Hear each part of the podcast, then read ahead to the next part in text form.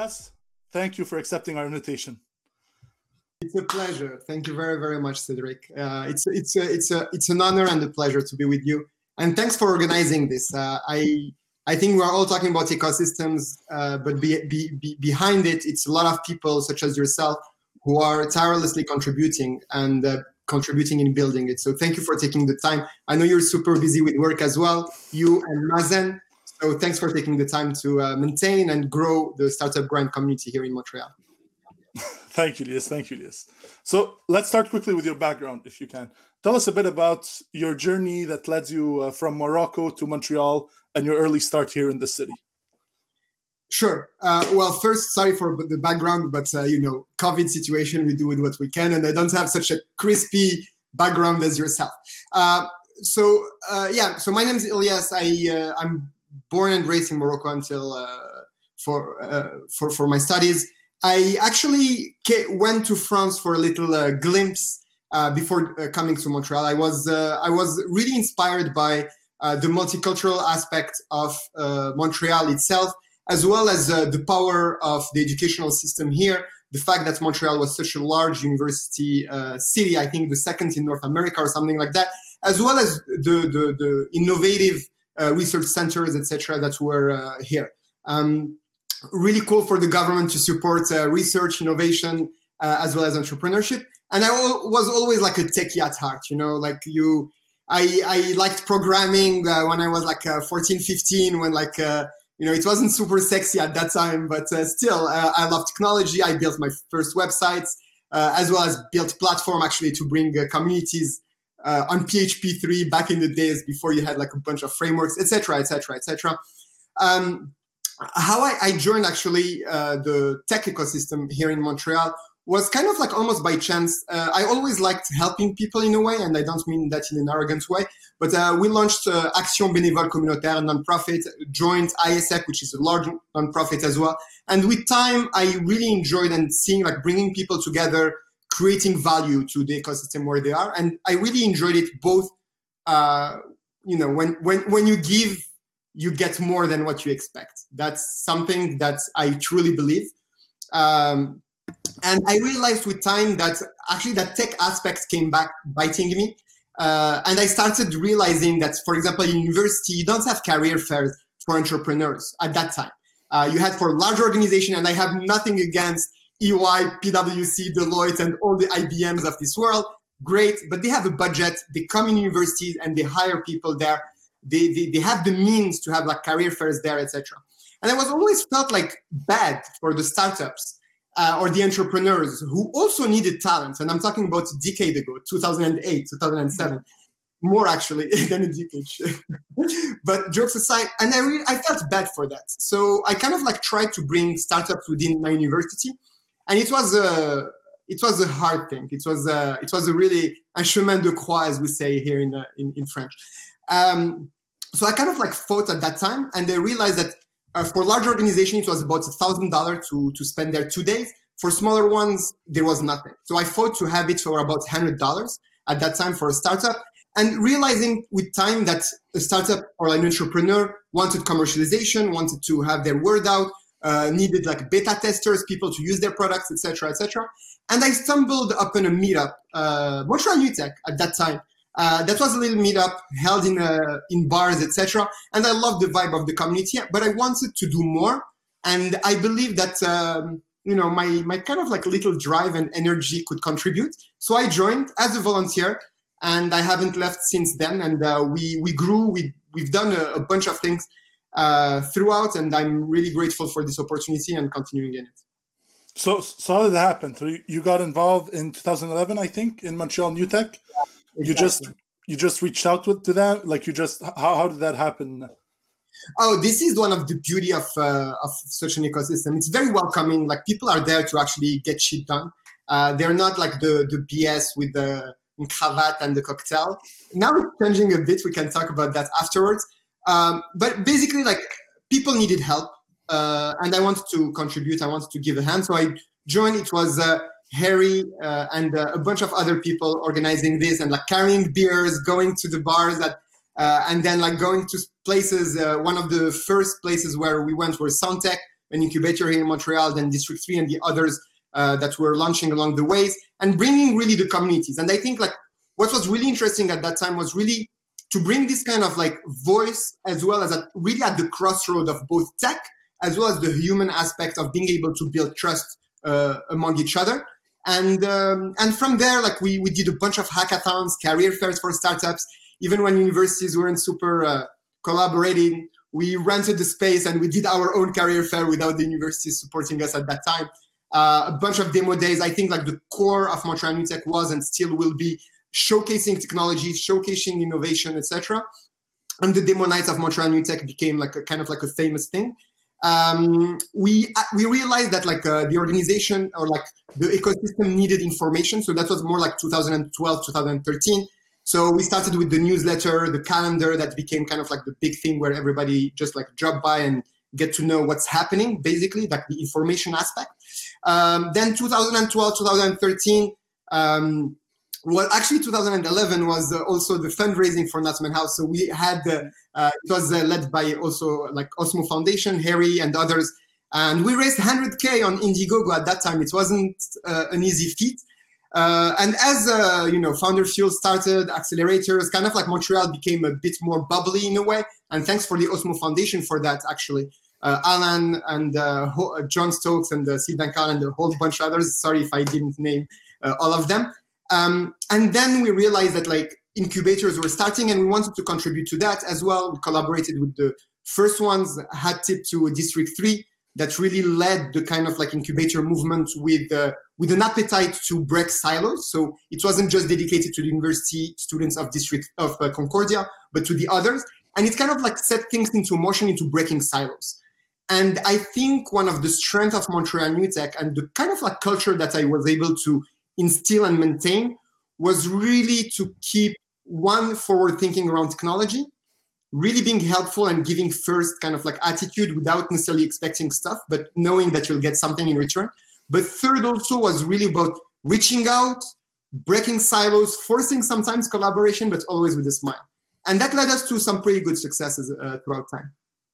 Yeah, well, I remember when the first Montreal New Tech event I attended was in 2015, and I think you had back then State 22, which was called Zillio, I think, back then. There was also Epanel, etc. So it was really the first event that I attended with the startup ecosystem. And back then, your events were a bit more like some kind of a demo day where startups would come, talk about themselves, and then you'd have the audience asking them questions, etc. And I think around 3 years ago, maybe, you guys pivoted a bit in your events, in the way you're doing things, to focus more on open innovation. How did that, the word that we love using in the startup ecosystem, pivot? How did that pivot happen internally at Montreal New Tech? Absolutely. So I think, you know, I'm lucky to be able to have purpose in my life, or at least like be able to do what I like and be able to kind of like move forward in it. And I think the moment the pivot happened was like, as we saw the ecosystem growing, we saw the multiplicity of players. And I'm always thinking about like, how can we bring value? How can we truly bring value? Like, let's move away from just the show, and let's move away from just like being there to kind of like stay put in our successes, because we were and we still are in a certain way successful into like being part of the ecosystem, contributing to its buildup. But we realized that like there was some things lacking, and I love the example of the 2015 example, because at that time, like without diving into too much detail, like I'm not sure like everybody would be comfortable in that part, but like one of the founders of the startup came and he literally just said, I had 1 month runway, I'm going to close my business. You invited me 2 months ago, it was going okay, but now it's shit show, and I'm going to close my business. And I realized that like, many startup founders are product driven. They want to contribute to society, they want to bring value, but they want to build stuff. They don't necessarily have the capacity to build businesses or to sell or to present. And they're lacking a bunch of things there. And I realized that maybe if I contribute, and I actually joined and helped that startup pivot itself and move them from a B2C model to a B2B2B model. And from there, it actually went pretty well, and it's still going fairly well today.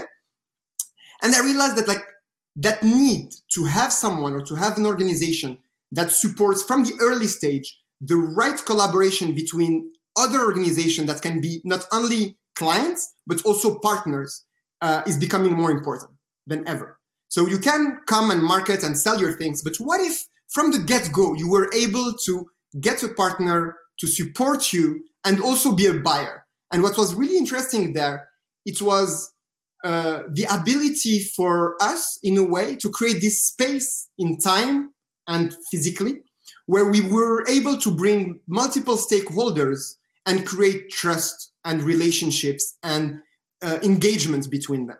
And that's, and actually thanks to you and like in your previous jobs as well, where we realized like VCs were there, corporations were asking questions like, how can we work with those startups? Like what's going on there? They are innovative, we are slow, etc. They're agile, but like it was almost like two worlds speaking different languages. And we realized that we created that space for collisions to happen in a way. And that's where kind of like that realization happened. The second part was also like, we suck. We really suck at commercializing IP. We're great at developing IP. We're great at funding research, but we still suck at commercializing it. So what if we could help instill the entrepreneurship mindset into researchers? And I had like few fights sometimes with the leading researchers, I'm not going to name them, where we were asking them to push a bit further to help us contribute into this commercialization. The other one was also like a business moment that I realized that, you know, large organizations are built to maintain trust. They have trust, they're built to maintain it. Startups don't have trust and want to get it. But large organizations are meant to keep that trust with their clients, their partners, etc. And there is the paradox between the action and being frozen into that kind of like, oh, we have to maintain the statu quo because we want to keep that trust. Because change creates the risk of losing that trust. So really the frozen action paradox of embracing change as well as maintaining trust became more apparent than ever. And finally, there is a kind of like personalization on my end was like, I realized that I was a bit weird as an individual. And I always thought that it was a flaw to lack focus, to like to bring multiple people together, to like multiple projects, etc. And I realized that it's actually okay and potentially also like a natural strength to be able to kind of like be multimodal, speak to different people and actually be able to understand them all, from a developer to a business person to a CEO. And I tried working on that strength, and that's where the kind of like pivot happened. And what kind of benefits did you see for those startups? So you're talking about how you saw that the evolution of the ecosystem meant that, okay, there's enough places where startups can pitch, can promote themselves, but now let's concentrate on open innovation. What has been the benefits that you've seen since you guys have pivoted? So in a clear way, the main benefit for a startup when we talk about open innovation are threefold. One, if you see it like it's all about equilibrium. Like if you want to build a meaningful relationship, yes, you have to be generous, but you have to create a balance between both. So if you take like a large organization and a startup, what we realized with time, the benefits are very clear, as long as expectations are at the right level. And we can talk about expectations later. But the benefit directly for a startup is one, they are able to build trust from the get-go. So working with large organization that is established, that has trust, this trust can be transferred to the other. And we have tangible examples, for example, with Data Performers, a leading AI startup today that when their first client or their first Canadian client, because they had one client in the US before Canada, which is another paradox that we can talk about, their first client, a leading financial institution, Desjardins, not to name it, became their first, the day that Desjardins became their first client, they transferred that trust to them. It's like a resume. You know, when you have Desjardins on your startup resume from the get-go and you still almost don't have a product and have the technology but not the product, that's a great win, and you can take that to get next client. So one, you build trust faster. Second, subject matter expertise. So through a large organization, you can get people, experts, subject matter experts, without having to have them on the payroll. And actually, you're being paid by the large organization to host those experts on your board or on your team, which is a fantastic thing if you think about it. And third is also money. Like obviously, having a smaller amount of money is an amount of money at the beginning is kind of like a l'argent c'est le nerf de la guerre. So it's a key aspect. So one, trust on your CV. Second, subject matter experts without the payroll. And third, money. That's for the startup. But as I said, it's all about balance, and you have to design it so that it's successful by design. So on the company part, and that's where we kind of like come as well to help, is for the company, they get the agility without the risk. So they have a partner, a startup that has a forward-thinking technology, has more embrace for risk, as well as the agility for it. A large organization, as I just said, a large organization in general have like a risk management antibodies in a way. So you outsource that risk in a way. Second, on a monetary part, not everybody can pay large amounts of money to a beautiful, amazing, awesome consulting firm to do some tests and embrace failure. But at the same time, nobody gets fired for hiring IBM. So finding that balance where you find the amount of money that the startup is hungry for, and they really would take it, not necessarily a consulting firm. They have the agility, not necessarily a large one, et cetera, and they embrace that. So on a monetary part, it's less money than you would expect. And third, it's also about transfer of knowledge. So you actually can co-create that product. You can co-create a product from the get-go with the startup. That is the key element, because if you think about it, and we can dive deeper into that, but if you think about it, a startup that is established, that has a product already established, has to crystallize that product and scale and sell it to as many people as they can or as many corporations as they can. But a more nimble startup that has a great team, but not necessarily already a product, well, it's like bread. It's like a dough. You can still like arrange it in such a way that it actually answers your need and not having to adapt yourself to the product at hand. And so was that one of the main challenges, you would say, that these startups have? So you mentioned money, of course, that helps. But what other challenges you guys, these startups, were facing? That's a great question. I think one of the first challenge, and this is like a key aspect, is like opening the door. It sucks. I would love that we would teach our startups better ways to do B2B sales or like relationship sales. But opening the door is really hard. And that's where having a partner opening the door for them, having someone who already the large organization trusts to open that door for them is great. Second, and this is something that I will tell any entrepreneur in the room, stop bullshitting people, please. That's actually one of the challenges. And I'll tell you why. So many times we brought a startup that was overselling and under-delivering. That's not how it works. So imagine I open the door for you. I'll let you in. I invite you in. You have a dinner, and then you start bullshitting the person. That doesn't work. And I really believe that having kind of like this equilibrium of trust is really key. And that was one of the challenges. I would say the third one is really about on the large organization side. It's about designing success, or what I call like building a project with manufactured success from the get-go. And what I mean by that is, again, nobody gets fired for hiring IBM. So for a manager, like put yourself in a manager's shoe. So let's say, hey, Cedric, you're the manager of a large organization. My name is Elias. I bring you a startup. You talk with them. They're like, yeah, I would love to, but dude, like I'm working and like I need to convince my boss, to convince the others, like what's this person? So one of the challenges is really finding the first successes to make sure that you look good, that the manager looks good in front of their bosses, so that instead of working with a small budget, for example, what you realize that most of the time for a small pilot project is between $25,000 and $75,000, then you get the first success there, and then you can get the ball rolling. And that's an amazing way to actually circumvent this famous quote about IBM. Not that we don't like them, we love IBM as well, but you know what I mean. So you mentioned it a few times now, the Desjardins brand comes up. Obviously, you work for them. They're heavily involved in the startup ecosystem it's been a few years now. They have different initiatives like the Desjardins Lab, Coopérathon, the Startup in Residence also program that you've mentioned some of the startups have benefited from. It's great to see, honestly, from the outside, a big player like that get involved in the startup scene and put skin in the game, like they say, right? But On Desjardins' side, what has been the benefit so far? So it's been a few years that they're having all these initiatives. What are the benefits that you're seeing? What could attract other big companies, enterprises to commit also the way Desjardins has been committing? Sure. So if I may, before like diving into the benefits, I would just like, and I don't mean it as like just being nice to Desjardins, but highlighting a unique aspect. And I think that is one of the key values of our ecosystem as well. And that's one of the reasons why I joined Desjardins in beginning 2016.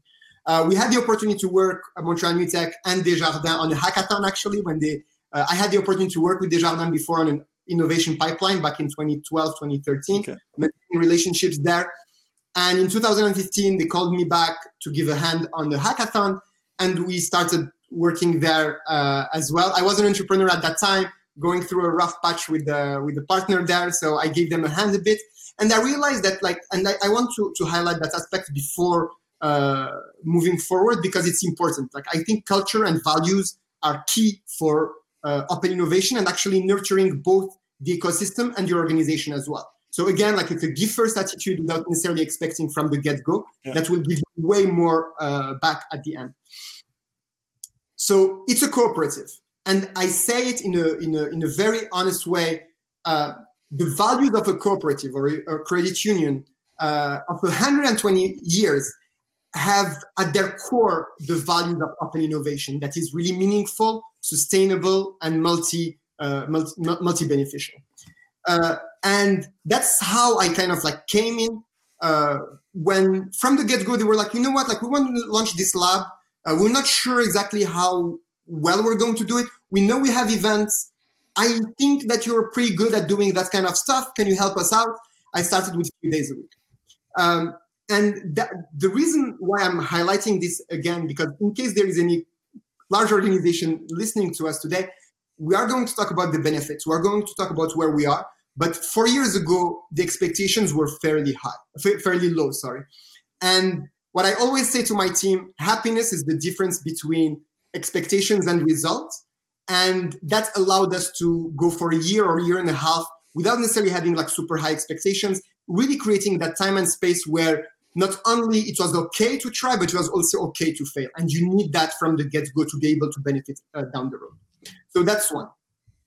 Second, it's the realization that complexity is growing, world challenges are growing, and incremental innovation is obsolete. And I think for a large organization to truly, even like a large one as Desjardins that has 50,000 employees, and like we are built as an organization to be incremental in our actions, again, to maintain trust with our end users. Because obviously, like a big bank or a big financial institution, What is their biggest asset? It's not the money they have in their offices or whatever. It's the trust they have with their user. The biggest asset of a large organization is the trust. But at the same time, you have this paradox of like incremental innovation is obsolete because the challenges of our society, our world that we're facing are growing and more complex as the day go. So you need to create that time and space where trying, failing, iterating, learning, a bit like in the startup mentality, is more important than ever. And we all realize that, and that's where it was an echo with our organization. We all realized that, like, we're not going to fight climate change with an app. We're not going to fight the largest challenges with just this kind of like mindset of like, yeah, just digital stuff. We need space for disruption, and creating that bubble where failure can happen was a key aspect. And again, I maintain that for our corporate listeners or watchers here, the expectation at that moment were fairly low. And my role within it was not only our team role, because I would be very arrogant to say my role alone. But it was a great trust from our leader as well, Federico Puebla, who kind of like created that space where he was the gilet pare-balles. How do you say that in English? Bulletproof vest. So he was a kind of like bulletproof vest for our little bubble where we were trying stuff so that the antibodies of the organization weren't going through us. Because of course, we needed that space again to try and fail and iterate on it. So that aspect, plus adding like a small ability to iterate on it and grow new initiatives, allowed us to launch few stuff. So allow me to talk about few successes if you want. Yes. As you just said, well, few successes, it's an ongoing thing. You know, it's like a recipe. I love cooking, so you know, you open your fridge, you check what ingredients you have, and from there you build something, right? So it's like a recipe. Nothing is perfect yet. The day it will be perfect, we'll write a book or something like that, and even then, it's, perfection is the horizon, so it's fine. So to go back to the point, from the get-go, and I used the example of Data Performers early on, but imagine, and this is a concrete example for the people, imagine you're a large organization, you hear about AI, you hear about data sciences, and obviously like one of the great assets, there are also all the data you can leverage, develop algorithms around it, etc., etc. So we were looking for a solution. We went to the large organizations, and obviously like a consultant or whatnot, and we're working very well with consultants. We have great partners there, and we're really building amazing infrastructure within. But one of the challenges is when you're trying something. So at that time, we were looking at startups, and most startups had already crystallized products. So it's a product, they want to scale it. Obviously, that's the role of a startup. So when you want to scale, you don't want those kind of like custom requests. And at the same time, if you want to try and fail and et cetera, you cannot go to a large organization and be like, hey, I have this small budget to try and fail because that's everything I can do. So from the get-go, we scouted for the right team and the team before the product that had a product around agriculture, Data Performers, amazing team, fantastic mindset, fantastic values, etc. A bunch of great scientists as well. And we thought about how can we actually transform a product that can work in agriculture into anticipating, projection, behavior, etc., and applying into humans and customers, etc. Yeah. And we're able to pivot that, and that's what I call success, manufacturing success. It was a small success, and it allowed us to launch the Startup in Residence program. Because from that first success, people in the higher-ups and reading the media and interacting with internally with the startup itself, they were like, wow, that works.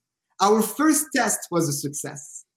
And that's what allowed us to try new stuff. But do you feel it's luck then? Because we all know open innovation involves failures.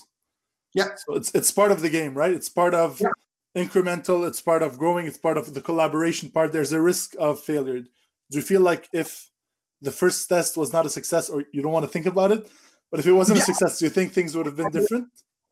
100%, Cedric, 100%.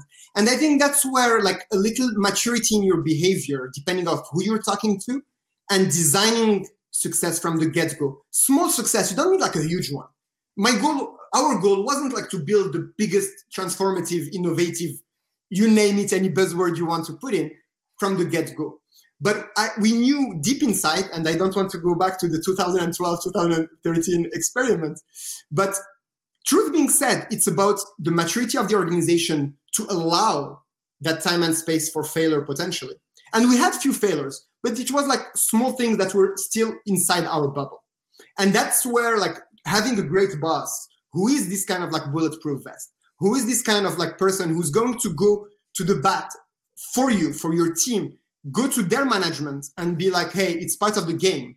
And convince their higher-ups that it's fine, but at the same time creating a space that it will not spill over the core businesses of the large organization. That was key. But you're absolutely right.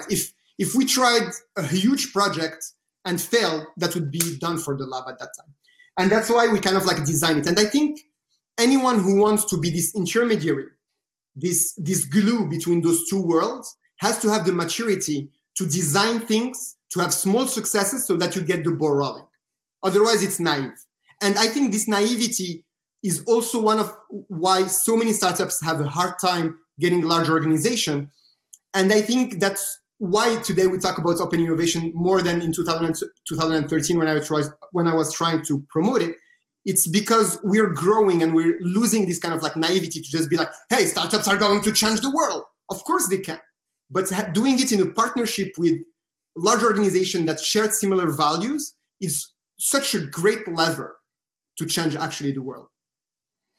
And do you feel like you've, and I don't want to grow your ego here, but do you feel like you guys have had a significant input? Because I did my master's thesis was also on open innovation ecosystems related to startups that are looking to expand and get connected. And most of the time, entrepreneurs don't have time necessarily to look at the big picture of all the players, you know, whether it's co-opetition, co-design, etc., of products, of services.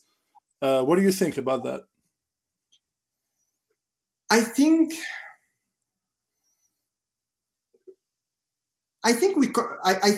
from, like, are you talking about me as Elias or me as Desjardins or me as Montreal New Tech? However way you want it. What do you think in general about that? I think entrepreneurs, great entrepreneurs, do have to focus on their product. I think amazing entrepreneurs have this kind of like multi-modal aspect where they can both focus on product and understand better their markets, etc. And that's why, like, we see so many great entrepreneurs actually who are usually like not a dropout from university as like the Zuckerberg of this world, but a dropout of a large business or a large organization. Because they are in this large organization, they realize that there is a flaw. They realize that like the l'engrenage, or like it's built to like maintain the status quo in a way, or like incremental things. And they want to actually be disruptive. They try within the organization, they fail, and they're like, you know what, fuck that, I'm out. So we see that as well. What I believe in and what I think I humbly contributed a bit is to be able to grab those people. And I think we're not there yet, by the way. I think this is our next frontier. But it's to grab those entrepreneurial mindset. It's to grab those people within large organizations who have this expertise, who have the entrepreneurship mindset, the great values, and the hustle that they want to actually work hard and get shit done, and bring them closer to a kind of like entrepreneurial endeavor to be able to dream big, build a team, and develop that. But in that, I do believe that we need help. We need people who can take them by hand, connect them with the ecosystem, help them navigate that ecosystem. And the fun part, you know, we talk about de solitude in French. I'm sorry to drop some French here and there, but, you know, we are from Montreal. We're Montreal. But it's two solitude. It's on one hand, you have like even an entrepreneur within a large organization who's completely oblivious to what's happening in their ecosystem. Even if they go to a 5 à 7 or like having a drink, etc., etc.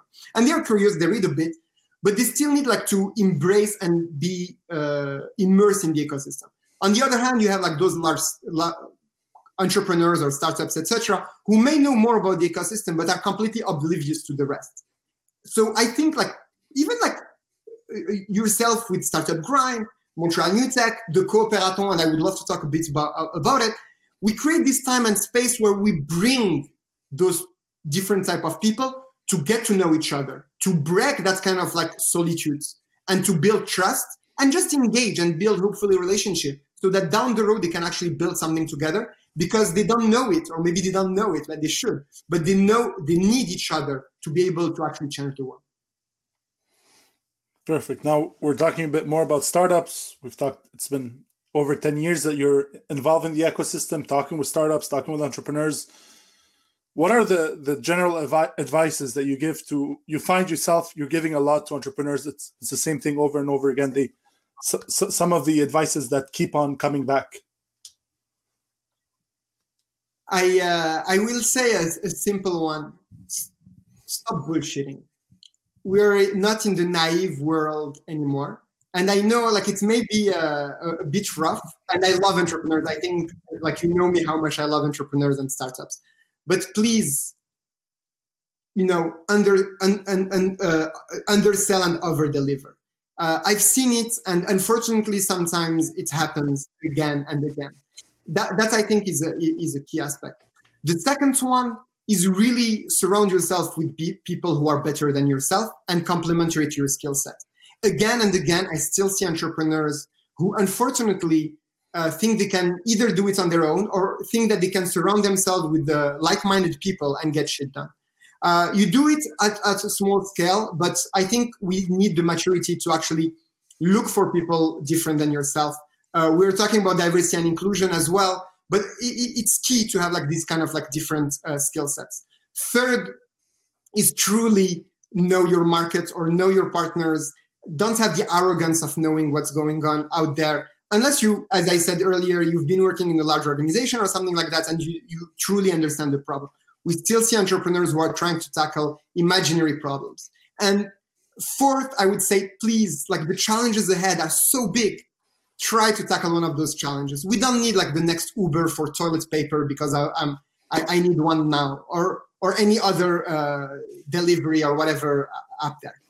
Those are like kind of like general advices. And I really believe, especially on the tackling large problems, I think the large problems that are ahead of us are so huge that they, whenever you think of a large problem, it means also a large business opportunity. Dream big. And I know it sounds like a very common sentence to say, but truly, like the next 10 years, we're going to see climate change or climate crisis becoming more prevalent than ever. If you are able to tackle such a problem or such a challenge, trust me, you'll be a billionaire. And those large challenges need to be tackled. We have an amazing opportunity today where large organizations are also understanding more and more that they need to collaborate with startups. It wasn't the case just like 10 years ago, or even just 5 years ago. And I do believe that in the next 3 to 5 years, we're saying all organizations are going to have a lab. All organizations are going to do one way or the other something called open innovation or a variance of it. So you have the people or a large organization who want to embrace you. So take the time to get to know them. Take the time to tackle those large challenges. I think those aspects are going to be key. And of course, like anything, and you would bring any incubator accelerator here, they would talk about like validate from the get-go, work with a partner from the get-go to validate before like putting your heart and sweat in it. Be passionate about true problems that are actually solving something and not like imaginary ones. And things like that, I think this is important. And if I may, like for me, diversity and inclusion is so key. And I think it has like a huge value added. And even when we do think something like Coopérathon, that's in the middle of COVID and the crisis and everything, we're able like to virtualize everything and still keep the human touch. We are very proud that we had among the 1,500 participants, 40% of women, for example. And we work very hard to get that. We are proactive about it. And we can talk about that further if you want, but it's truly requiring proactivity, consciousness about it, and true actions, and leaving space for that as well to happen, because it's stupid if you think about it. By default, skipping on half of the population, or like doing little efforts for that, because a lot of innovation is happening there. A lot of innovation happens when you bring different people who think differently. You know, the famous think different? Dude, you have to do it consciously. Thank you. Everyone, we've opened up the Q&A section in the chat. So if you go in the chat section, there's a tab Q&A if you want to start writing down your questions. Elias, before we go back into a bit of a different subject, I want to approach you and say, well, one of the big challenges that I see also with startups is they don't know how to talk with large organizations. They don't know how to try to get that first client, and it's normal. You've talked about it. I've worked at EY also. It's tough. It's tough to sell for a big company because the big company also sees you as a big liability, as a big risk. What are your advices when an entrepreneur approaches you and wants advice on how to approach these bigger companies? Speaking of advice, ask for advice, you'll get money, and ask for money, you'll get advice. So my first advice is don't ask for money. My first advice is don't go there to sell something. And I know it sounds simple or like easier said than done, but go there and ask for advice, create a rapport, create a relationship, be where the people you want to talk to are. I know it's harder during COVID, but actually it's easier. And I've met so many entrepreneurs throughout the last year that tell me, oh, it's so hard to network, dude, like COVID. I'm like, no, you're crazy. It's quite the opposite. You can stay in your room, open a browser, and go around the world, network with people. You can, even on the Montreal New Tech side or like Coopérathon side, we did the largest Coopérathon ever. We did the largest creative collisions with the Montreal New Tech from coast to coast to coast. The reason why is because we're virtual. So for any entrepreneur out there, my piece of advice is know your industry, know the players you want to talk to, and build a rapport with them. Go to the conferences where they are. Now, I just took like the Montreal New Tech calendar. There is probably like 40 events a week. Even right now, there is one on ACTEC. There is huge things on ACTEC going on. If you're thinking about that, like the Canadian Space Agency is doing things, Prompt is doing things, groups are, there is so much going on just here in Canada. So that would be my second one, is like be where your future clients or partners are. Third is surround yourself with true advisors, or like people who actually care about you and care about your future and who can help you open that door. And, you know, it's like dating. You know, this kind of relationship is really building a rapport with a large organization is like dating. Sometimes having a wingman or a wingwoman can be very helpful to build that rapport with the larger organization. So potentially going and knocking at your door, Cedric, being like, hey, you seem to be, you know, a bunch of large organizations. Can you help me talk to this person? Is there any advice you give me to be able to talk to this or that person? I think that would be key. But I go back to one of the things that I said earlier as a third piece is don't bullshit, don't oversell. We are not in the naive world of like, hey, AI is going to solve everything. Or back in 2012, 2014, where people are like, hey, startups are going to take over the large organizations and like change them more, etc. No, now it's more like we're going back to some simple roots of like generosity thinking, really trying to grow the pie together. Things like actually that are very fundamental to humans, how we are able like to work together as a community to survive. You know, it's stupid to say, but like humanity has been able to survive because of communities, because throughout time we're able to come together and grow the pie together in a way. Yeah. So those aspects are key. I know it's simple things, but going back to simplicity sometimes is the most important part. So again, don't sell, rather build a rapport. Find yourself a wingman or a wingwoman to do so, and truly think of a true win-win relationship where you're growing the pie both for you and the others. And empathy is really key so that you understand actually who you're talking to and how can your actions benefit them. How can you directly benefit the career of your interlocutor? That's the key thing. And lastly, start with small successes. Like get a first project, know their limits. So most of organizations, they have like a discretionary spending of $25,000 to $75,000 in a pilot or POC. So know that information and build yourself or your project in such a way that you can get that first success through the door and make the manager proud. And then you'll get more business going on. So 5 simple advices that I hope that are useful. So we'll jump right into a question that was just posted here. So for startups, what are the criteria for finding a suitable long-term corporate partner? I think you've mentioned that a bit in your speech now, but what are some red flags that you see about corporate partners there should be a no-go for an entrepreneur startup?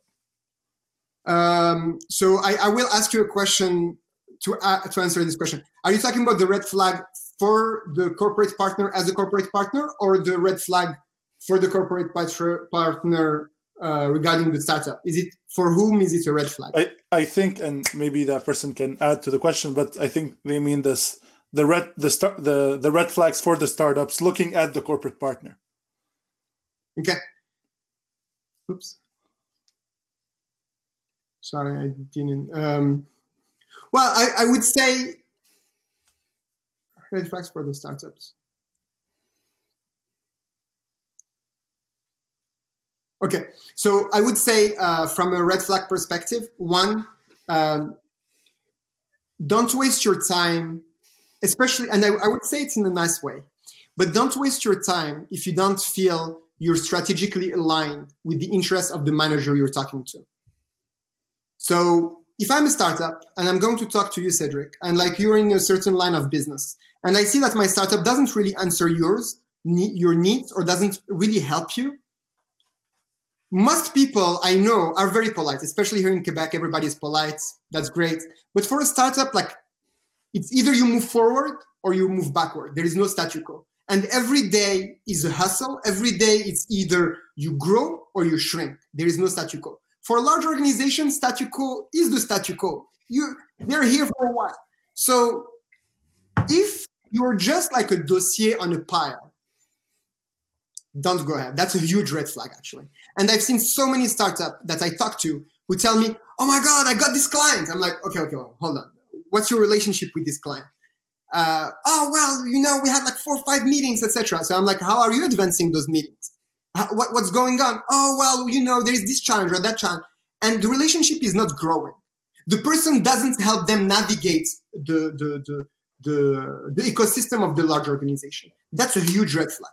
If I'm talking to someone and you're not helping me navigate the ecosystem, if the next meeting I'm not growing up the ladder, then you're wasting your time. And the best entrepreneurs that I know, actually, are the ones who turn down meetings with large organizations where the right people are not around the table. Because then it's both a waste of your time and the time of the other. But you know what? The person working in the large organization, they have their paycheck. The person working in the large organization, they are being paid to take meetings, not you.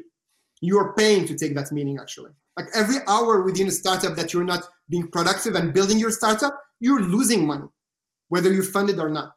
So that's, for me, the huge, huge, huge red flag. Politeness is a huge red flag. Getting shit done, sitting down with people who give you actionable items for the next step is a good one. Don't waste your time.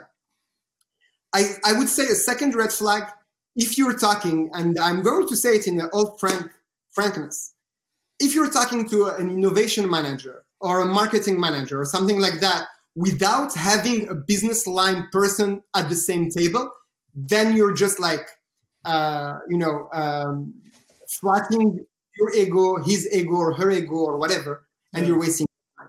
This is a huge red flag as well, because some people are being paid to talk about innovation. I'm, in a certain extent, being paid to talk about innovation. But it can be tricky for the startup, right? So they have that meeting with that company and, well, they can be saying, well, listen, it might be my way through the door, and maybe at some point he'll be able Absolutely. To introduce me to his boss and his boss's boss. So, like, if you put yourself in the shoes of a startup, it's hard to reject the meeting and to say Absolutely. No. Absolutely. But, well, dude, you have to learn to speak politely, right? You have to learn to actually, that's a good advice for startups. You have to learn to talk to those people.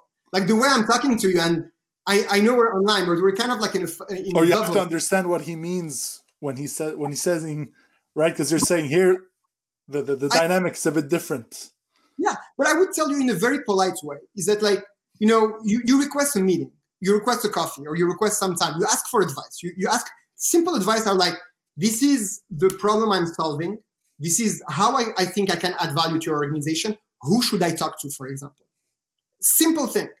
And ideally, you talk to someone who's related to that line of business.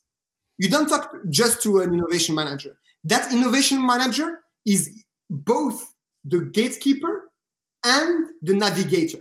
But many people forget that they need to be a navigator. I consider my role to be the concierge service. And I'm very proud to say it. I've been a concierge of this beautiful ecosystem over the last decade, just connecting the right people, helping them navigate, making them go faster, waste less time. Because time is of essence when you're a startup. So the person you're talking to, in a very polite way, being like, hey, who should I talk to? Can you introduce me to this person? Can we have a meeting together to better understand this problem? And if that person doesn't bring you, and it doesn't necessarily mean their boss, but the person from the business line who would benefit the most of your solution, then they are wasting your time. And actually, I bring a piece of advice regarding that, because many startups as well tell me that. They're like, oh, I'm connected with Deja, or hey, I'm connected with Sunlight, or I'm connected with Microsoft. I'm like, well, who are you connected with? Like, Microsoft is like hundreds, if not thousands of people. Desjardins is like dozens of thousands of people. Who are you connected with? And is this person aligned your interest with theirs? If not, can they introduce you to the right person? And people forget that. But like, it's not about how many contacts you have within a large organization or how many meetings you have with someone, but it's actually who's the right aligned person. And if you're connected in one door and you're not feeling that the responsiveness is there, it's fine. If you still want a Desjardins, then knock at another door. And the beauty of it is that, like, now, in the last 5 years, for example, within Desjardins, our open innovation readiness level, in a way, has increased. We're more ready to work with startups. Whether through Coopérathon, we saw it this year, where actually Desjardins is sitting down with the potential startups and we want to work with them. Our startup in residence program went from like just working with the startup and giving them kind of like concert service and few workshops to now we have a $3 million fund that we can invest up to $150,000 for the startup and a $25,000 grant to be able to work together potentially. So our readiness level is increasing. We're more capable. We're starting a fintech certificate. Well, we're starting stuff. I'm not trying to talk about everything. But you don't want to release everything today. Yeah, but like what I mean is that like the organization is growing. So having their open innovation readiness level in mind is actually a good part. And this is actually a thought process that I've been working on, and we can talk about that in another discussion. But this is important for the startup to know that open innovation readiness level of that large organization before opening the door. Because there is a huge open innovation circus happening. And it is happening. Because a lot of people are being paid to just talk, which paradoxically, literally what I'm doing right now. But I like paradoxes, that they are beautiful. So you have to be careful in knowing who your interlocutor is and who you are talking to. Are they there just for the marketing aspect, which is fine. In the open innovation readiness level, it's fine having someone talking about open innovation just for a marketing purpose, for positioning, branding, whatever you call it. It's fine, it's okay. It's part of a process and they are growing. They are going to grow through it. It's really fine. But if you want to actually get business done, then you have to aim for higher. If they're in marketing level, it's fine. Just go talk, put yourself out there, get people to know you, because the reality is managers, when they see your name in an article or they see your name in a newsletter within their organization, your name circles. And it's great. They actually read their emails. It's fine. Yes.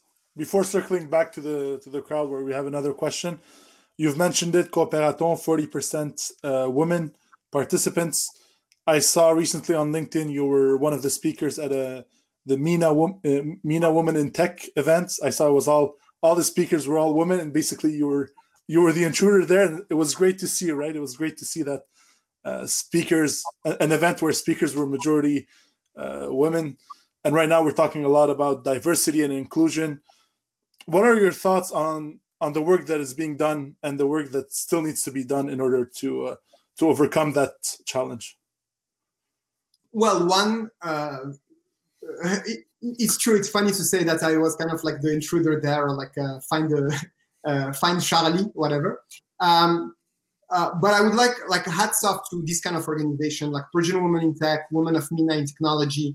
I had the chance, and like here in the Montreal chapter, Sudeh, Bahar, Sahar, etc.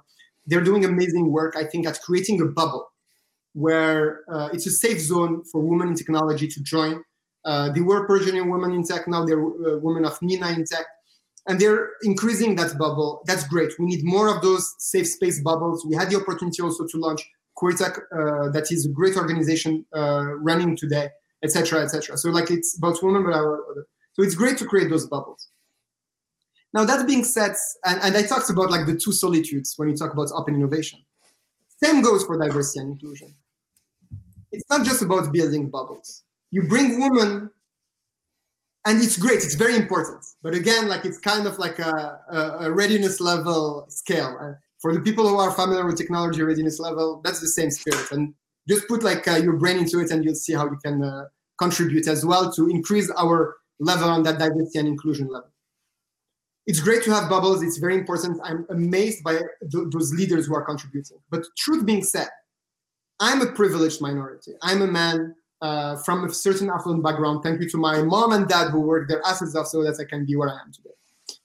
I'm from Morocco, but I'm a pretty much privileged person. And truth being said, we need more allies. We need an army of allies to rise and to raise the woman in technology and really raise those minorities to shatter the glass ceiling. We really need that. We need to all work hard. And every man, whether minority or majority or whatever you call it, needs to become an ally, to inspire someone else to become an ally, to attend those Women in Tech or whatever other event. We all need to sign the pledge. And at minimum, we really need to put at least like 4 or 5 items on this pledge and work it out. You know, like going to the gym so that your body looks good or your brain looks good, because it helps as well for the brain. Yeah. We need to sign that pledge. We need to put on a list of 5 items. Choose your list. Ask a woman what kind of list you should put. Me personally, I have a simple 5 list items that I try to abide by, and I hope that people can abide by them. But it's also about inspiring other allies. But for me, a simple thing, and I can give you an example almost, and we can have like a whole conversation on that. But for me, like one, enforcing proactive representation in leadership teams as well as in conversation opportunities, whether it's a workshop, conferences, bootcamp, whatnot. And I do that both on our team at Desjardins and at Montreal New Tech. Same goes for our conferences. Same goes for our like Coopérathon, et cetera, both at leadership, et cetera. Second, co-create a code of conduct. Find someone who understands what a code of conduct is and create a code of conduct for the work that you do. At Coopérathon, we have a clear code of conduct that we share with people, and we co-created it. And if anything, it creates the conversation. You set the table for a true conversation on diversity and inclusion. It annoys some people, and it's fine. Like, it's part of the process. Annoying people is part of the process. Don't worry, whether in innovation or in diversity and inclusion. Third, it's always reframe prejudice. We are all prejudiced, me the first. To be honest with you, me the first. But sometimes in a conversation or a perception is prejudiced.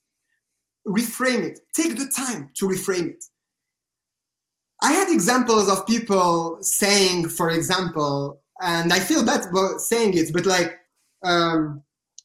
someone is aggressive. And without diving too much into details, because I have a bunch of examples, if you want, I can send them to you, because I like to take notes of that, because it reminds me that I have to change as well. But that person brought a whole conversation on aggressivity of that person, and they were like, would you say the same thing if she wasn't black? She was a woman and black. And I literally said that in a meeting, and everybody shut up. And you were like, oh shit, maybe not. And it blocked that conversation by putting the time to reframe the prejudice itself without judging, because we're all prejudiced. Fourth is highlight, discuss, and push past the imposter syndrome.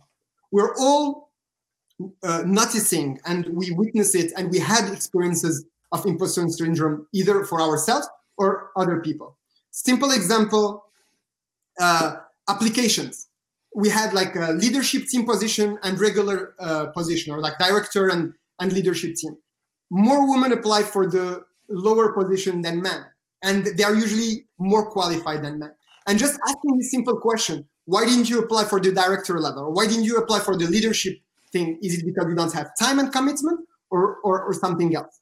Usually they show that imposter syndrome.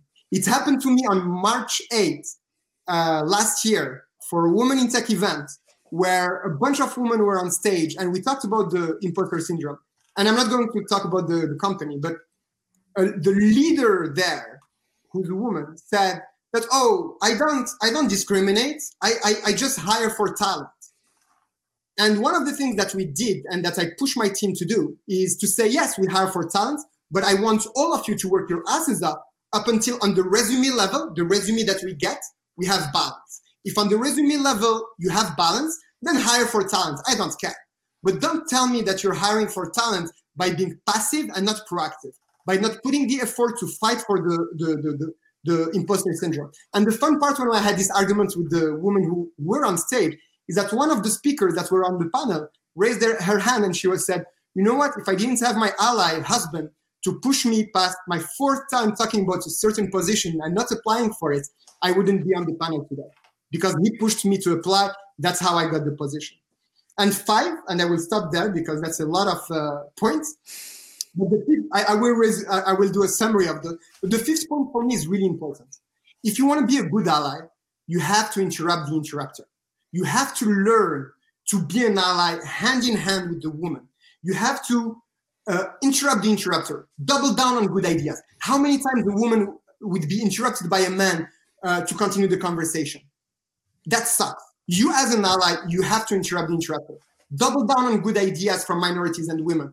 How many times a good idea is just taken by a man and continue as if it was his or her own, or not considered because they didn't have the support? So show your support, double down on the idea, say like, hey, Marie or Natasha or Maria or whatever said this great idea, and I think it's a great idea. Show your support there. And finally, reframe ideas appropriation. and bring them back to the real owner, because it happens more often than we would like. So anyway, in a nutshell, enforce proactive representation, co-create a code of conduct. At least it will bring the conversation going. Always refrain prejudice, because we are all having it, and me the first. Highlight, discuss, and push past the imposter syndrome. And finally, learn to be a great ally, interrupt the interrupter, double down on great ideas, and reframe appropriation ideas. Thank you. Thank you, Elias. Right before we leave ourselves, last question from the Q&A section. What were the challenges of moving a huge event like Coopérathon online? How did you manage to keep people engaged? Within a 2-minute answer, if you're able. Yeah, I will. Sorry. I think I'm slightly passionate, but anyway. I would say it was a challenge indeed to move it, like as any other situation of moving a program and a competition online. But we were lucky. We actually pivoted very fast. We developed our own platform called Global. So you can go on cooperathon.global to check it out. And we kind of like embrace this aspect of being virtual, meaning being asynchronous. So not everything had to be on the same time zone, happening at the same time. So that was an asset. And to maintain engagement, we had people rotating online to be there, always answering, engaging with the people, etc. The good part is that it allowed us to be pan-Canadian. So we actually made this as an asset rather than a liability.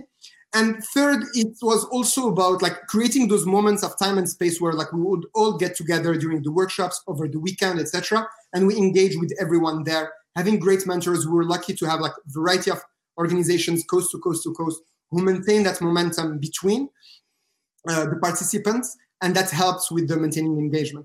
And some really interesting aspects appeared, and I will stop there so that I stay within the time. For example, we had a higher level of women participating for a simple reason. And I got some really beautiful emails answering this, thanking us in a way, and I don't mean it in a arrogant way, but saying, I have kids, and it's allowed me to work on my own time. I have kids, and it's allowed me to work along their sides. So some people who maybe wouldn't participate in Coopérathon participated this year to do that. And the beauty of all that is today we're keeping the Coopérathon Global platform year-long. So we're iterating on that, and probably there are some interesting news happening in 2021 for the entrepreneurs of Canada. That's great. Thank you, Elias. Just take a look if there's any other questions. I think that was it. Thank you, Elias, for your time. I know we could have talked for another 2-3 hours, but thank you for accepting our invitation and sharing with us your experience.